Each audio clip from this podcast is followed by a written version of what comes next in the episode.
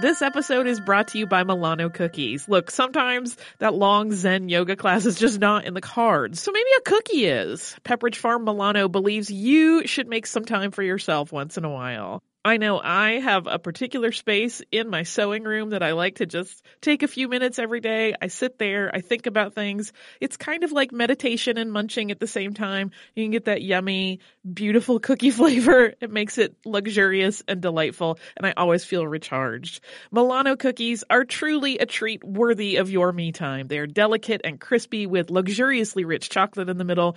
You really want to keep these just for you. So remember to save something for yourself with Pepperidge Farm Milano.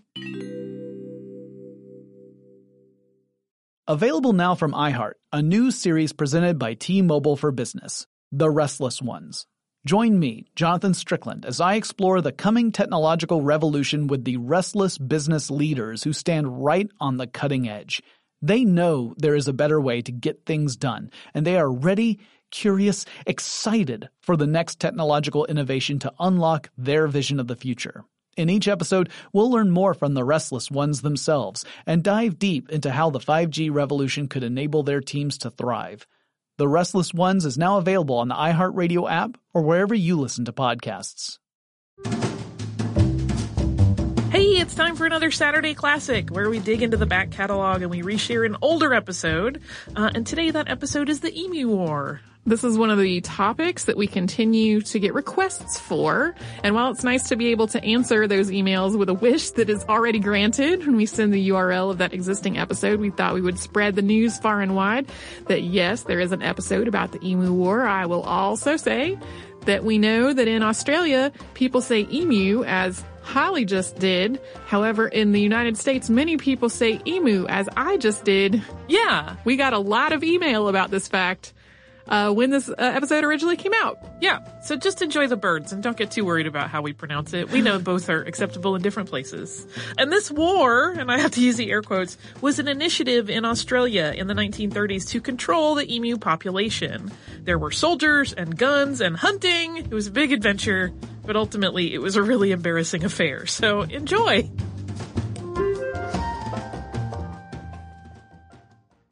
Welcome to Stuff You Missed in History Class from How Stuff Works dot com.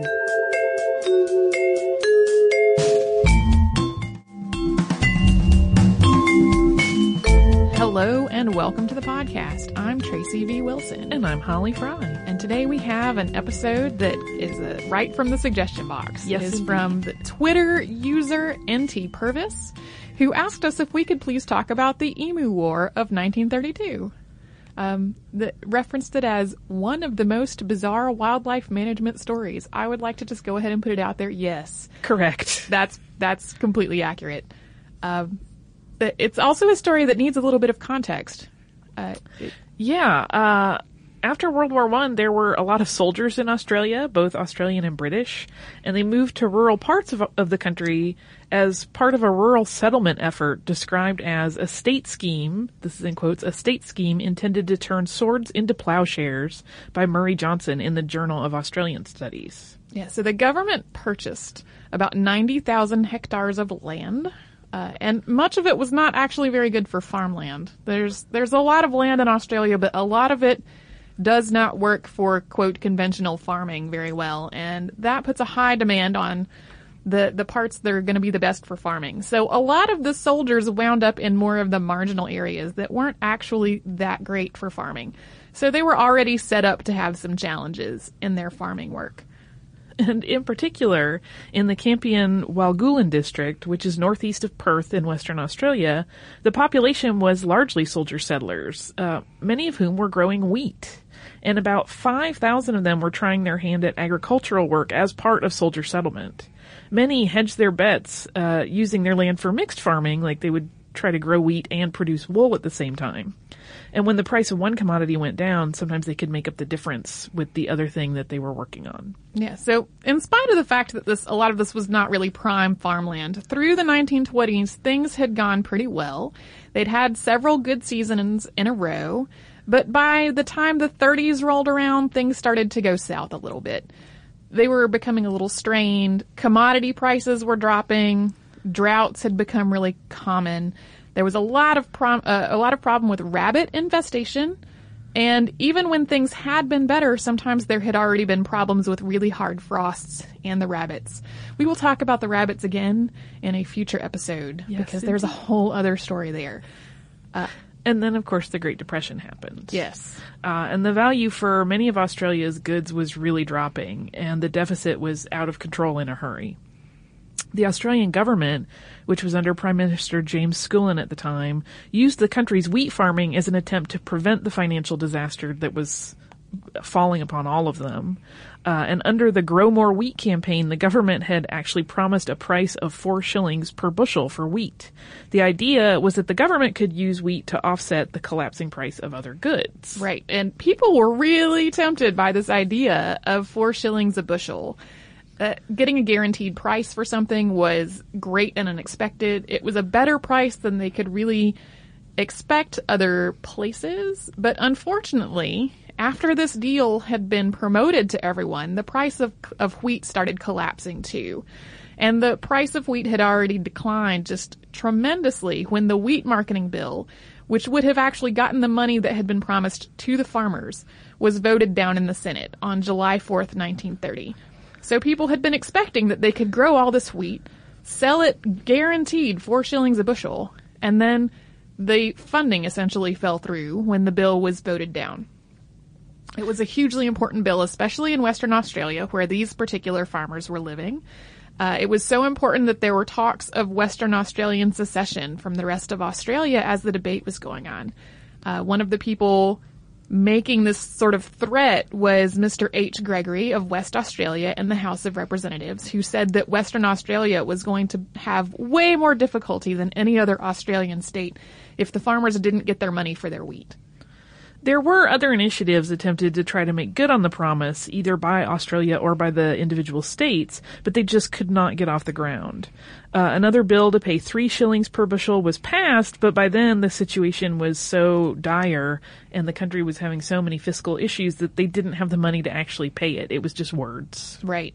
The, the price of wheat kept falling during the Depression.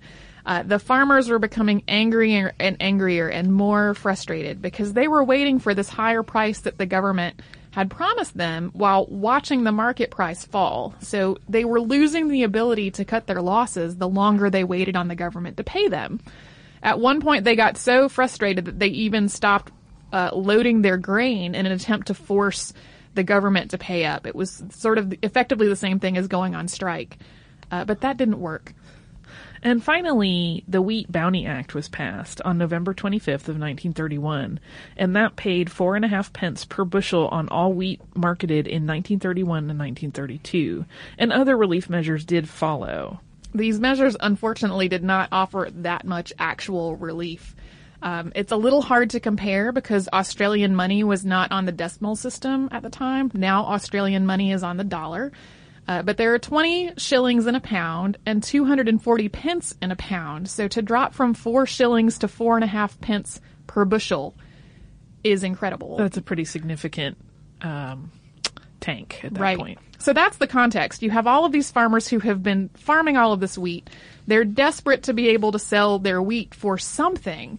All the government's efforts to be able to pay them money have pretty much fallen through. They're they're now sort of scraping together this tiny, tiny amount per bushel.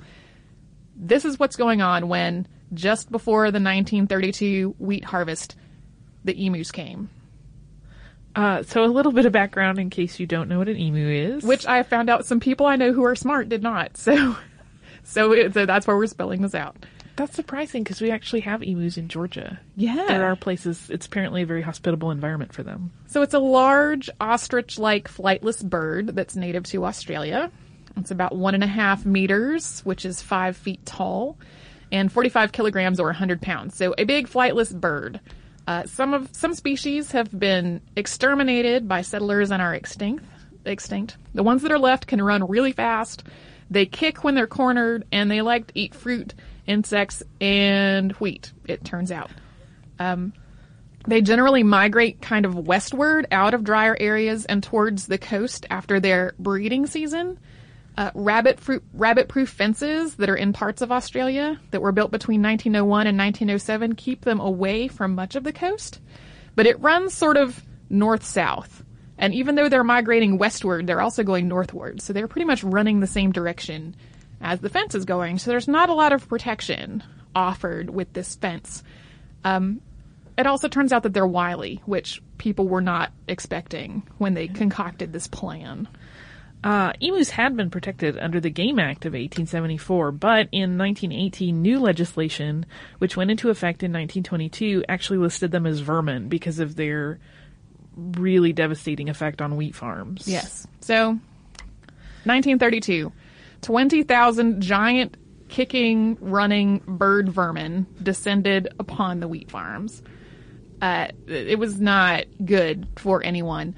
Uh, they were making their way through farms around Campion and Walgoolan, uh, which are east and northeast of Perth, as we said before, uh, causing huge damage to the wheat farms. And some of the soldier settlers were like, we remember a very effective weapon from World War One, and we're going to go ask if we can get help. So they went to Sir George Pierce, who was the Minister of Defense, and said, we would like the military's help with this emu problem. And said, can we have some machine guns, please? Yes. Which we laugh, but it's like, uh, it's just one of those things that seems so extreme, it's almost hard to process. Like, and I want to fight a bird. Let me get some heavy artillery.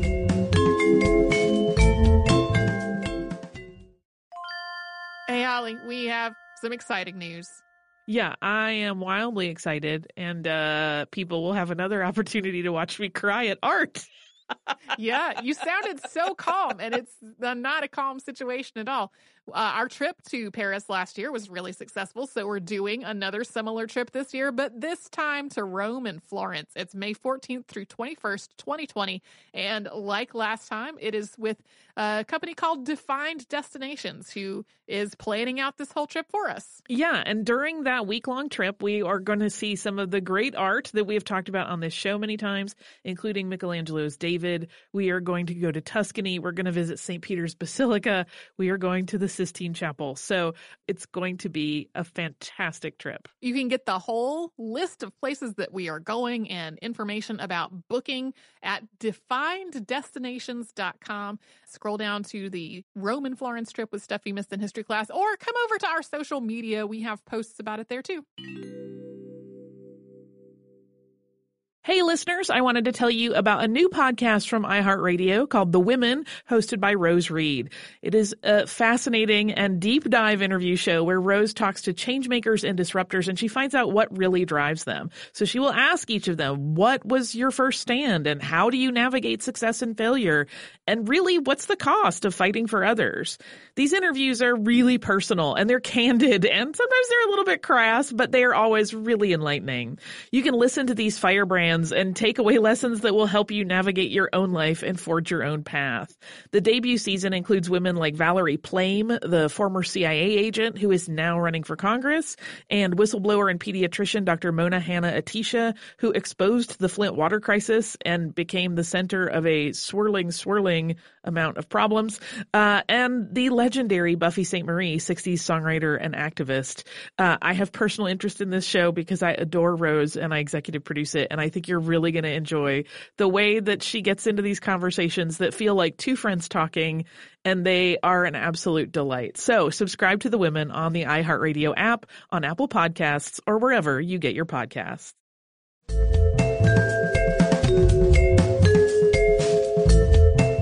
But it really was that dire at that point. It was. People were really desperately seeking help at this point.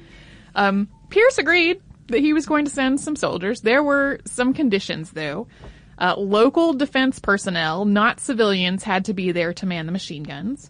There had to be a commanding officer present.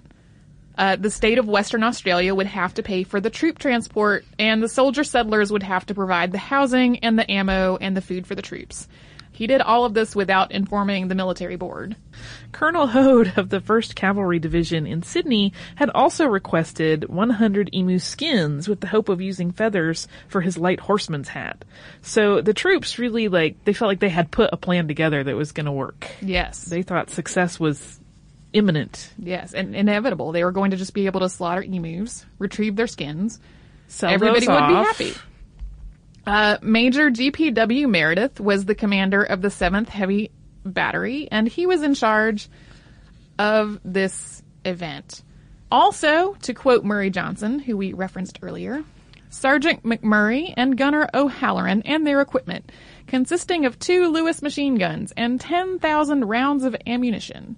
Their task force was also joined by a Fox Movietone cinematographer to record the forthcoming campaign, which suggests that someone in authority, possibly Pierce, saw direct military activity in the wheatlands as useful government propaganda. So, uh, we've got the major, the sergeant, the gunner, and a movie team coming to Western Australia. They were in Western Australia already, but coming to this part of Western Australia to kill emus and film it. How could this go anyway other than success? Uh, just for context, the Lewis machine gun is a light machine gun. It was invented by uh, U S Colonel Isaac Newton Lewis, and it was used extensively by the British Empire in World War One. It has a flat pan magazine on top instead of a belt feed, as you might imagine. You can actually look up YouTube videos of this and see what we're talking about. It's kind of fascinating the way it feeds through. Yeah.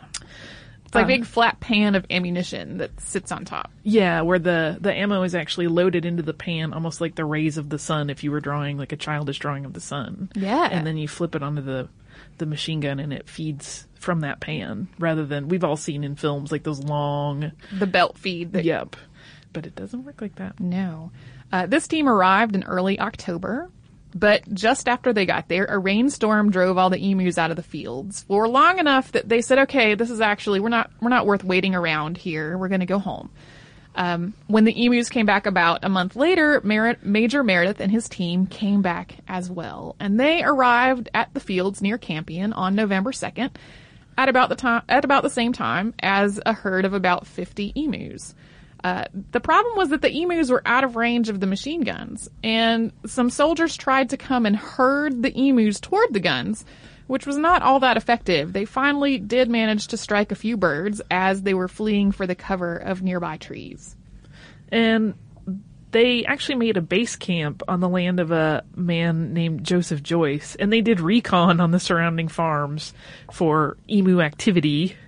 Uh, they managed to take out about a dozen birds before deciding to change their tactics from seek out and shoot to set ambushes near water sources. Right. The ambush strategy was a little more successful than the seek and shoot strategy, but, but not really by much. November third passed without any kind of incident. On November fourth, about a thousand emus came out of the trees and approached the ambush directly. The ambush was set on the walls of a dam. And the machine gunners opened fire and hit a few birds before the machine gun jammed. The settlers who were assisting with this operation opened fire with their rifles, but by that point the birds were scattering and running for the tree line. They waited for the rest of the day for the birds to come back to this watering hole. When they didn't come back, uh, it everybody started to get the idea that maybe these emus were a little smarter than they had thought. Yeah, they didn't count on them using the logic of, that thing is dangerous, I will stay away from it. Let's not go back there. Uh, and so they moved their operation south, and they tried to mount a Lewis machine gun onto a truck so that they could fire while driving and hit emus that were on the move. But the emus outran them and escaped into the trees, and the gunner found the ride so rough that he really wasn't able to fire the machine gun anyway. Now, elsewhere on the same day, a truck ran down an emu, hit it, ran out of control, and destroyed a long length of fence. So the battle against the emus was not really going very well anywhere that day. By the eighth of November, Major Meredith's, Meredith's team had used about a quarter of their ammunition, which was about twenty-five hundred rounds, and with that they had killed two hundred emus. Uh, Meredith later called it three hundred, and the soldier settlers rounded it up to five hundred, uh, maybe to raise their spirits. They were the ones paying for the ammo. So the idea that such a tiny proportion of ammo was actually killing emus was a little distressing when they were the ones paying for the bullets. And then on November ninth, yes, word actually got to Parliament about what was going on when Parliament member Harold Thornby actually asked Prime Minister Lyons about the farce that was going on in Western Australia.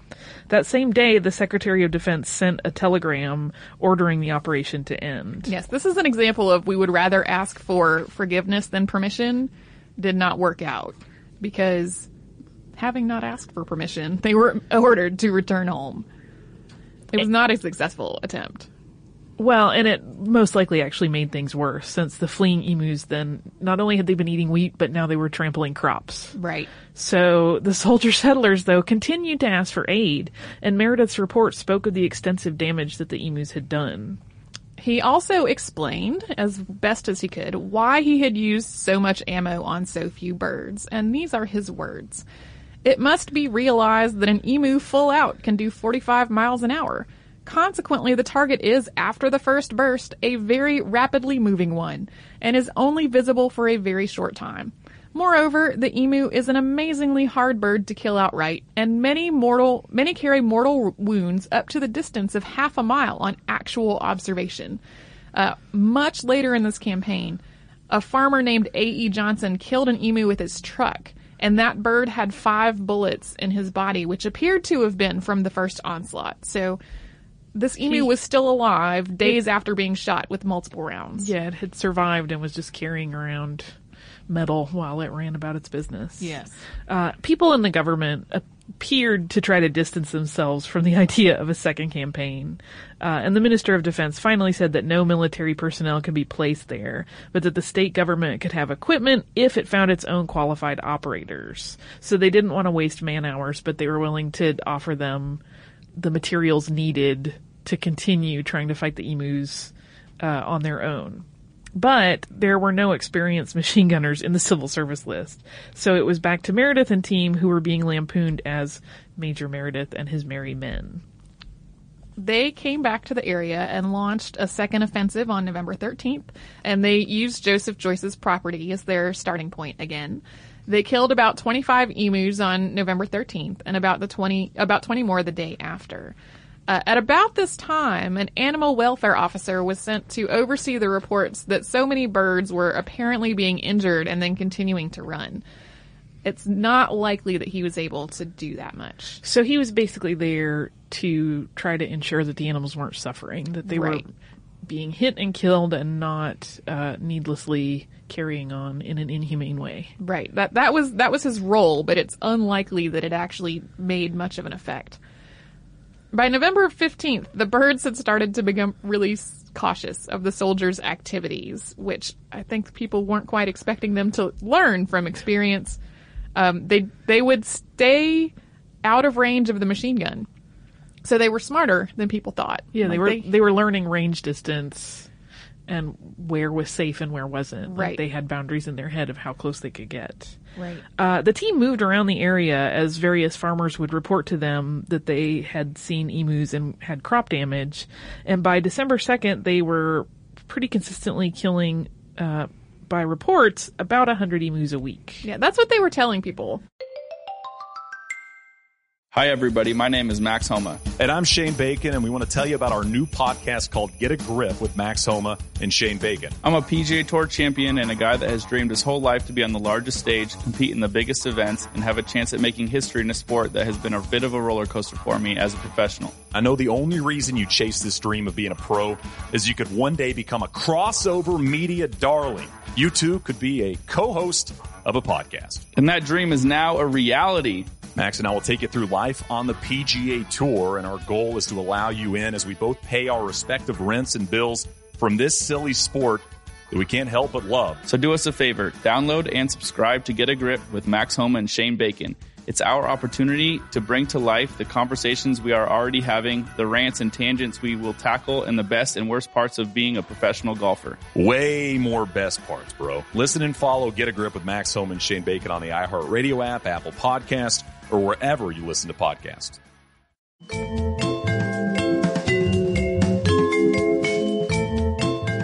Brigadier Martin recalled Major Meredith on December tenth. In Martin's reports, he gave an estimated nine hundred eighty-six birds killed and nine thousand eight hundred sixty bullets used. That's a suspicious accounting of birds versus bullets. Because it is just multiplying by ten. Yes.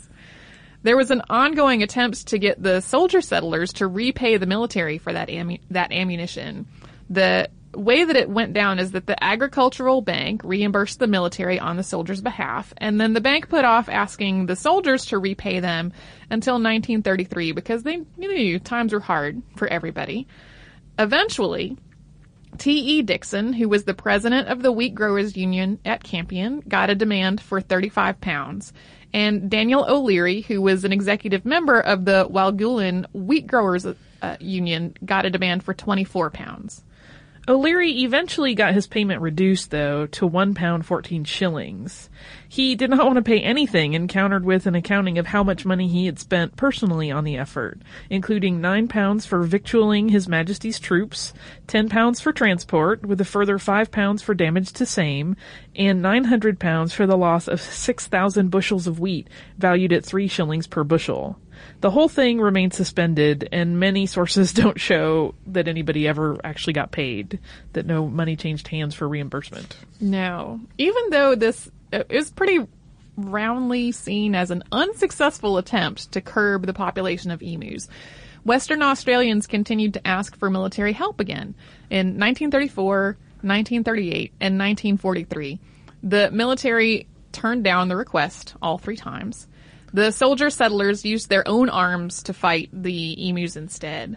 Uh, O'Leary, who we mentioned a few minutes ago, in nineteen forty-three also mentioned getting an R S P C A letter about uh, their destruction of the emus and how it was cruel.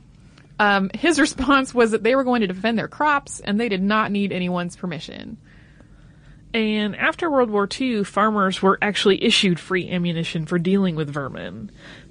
Uh, two hundred eighty-four thousand seven hundred four emus were known to have been killed by farmers between nineteen forty-five and nineteen sixty, so in just fifteen years' time. Right. So it seems like uh, while the firing of machine guns at herds of emus, not very successful as an attempt to control their population, people have been able to do a little better with a rifle sort of singling out one at a time. Uh, there are still lots and lots of emus in Australia. Uh, their population now is controlled by a bounty. Uh, there are payments given for between five thousand and forty thousand birds a year in Western Australia. Even though there are that many being shot, reportedly their population are still pretty healthy. It's sort of like the idea of if if the bird is really being a pest and it's not negatively affecting their overall population to the point of threatening them to be able to keep them out of farmlands, then generally, people seem to be okay with this situation. Yeah, it's always, you know, as a compassionate human being, it's always hard to think about animals being killed. But this is one of those cases where the government is really trying to balance the health of the animal population and the welfare of the human population. And it's tricky. There's no easy answer, really, that's going to make everybody happy. So that's where they've landed, is with um, bounty. Right. So that, that one attempt, nineteen thirty-two. They fought a battle. They fought a battle. And at, at the time, things were, they were, obviously, things were hard in the Great Depression. People really took the opportunity to, to lampoon the military and the government when that was going on. It became a source of entertainment for people, which uh, people kind of needed then. And it, it was, it was nice for people to have a, a government target that they could laugh at when people felt like the government was taking a lot of blame for what was going on uh, in the community at the time. So that's the story of the Emu War. Of the Emu War, the brief and indeed bizarre wildlife management attempt in Western Australia.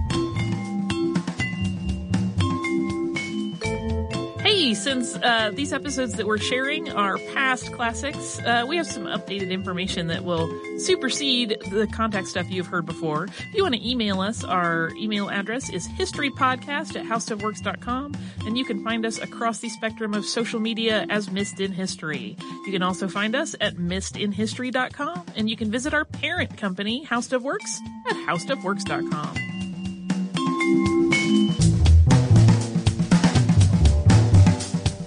For more on this and thousands of other topics, visit how stuff works dot com.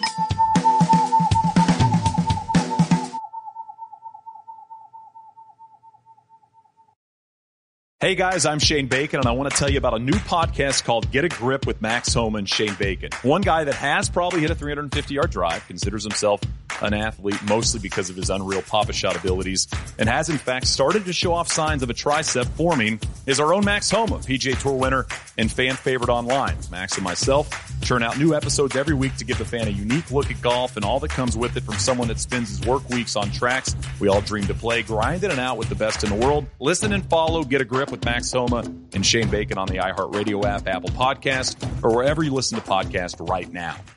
Hi guys, my name is Sammy J. I have been working as a correspondent and interviewer since I was thirteen. And now at seventeen, I am so honored to be the youngest person to have her own podcast on iHeartRadio. It's called Let's Be Real with Sammy J. We'll have in-depth and unfiltered conversations with celebrities, activists, athletes, and influencers. We'll cover topics we're curious about, topics my guests are passionate about, and topics many of us are just too afraid to talk about. I get past the fluff to what's real. We go there, and it's fun, pretty crazy, and very revealing. Listen to Let's Be Real with Sammy J on the iHeartRadio app, Apple Podcasts, or wherever you get your podcasts.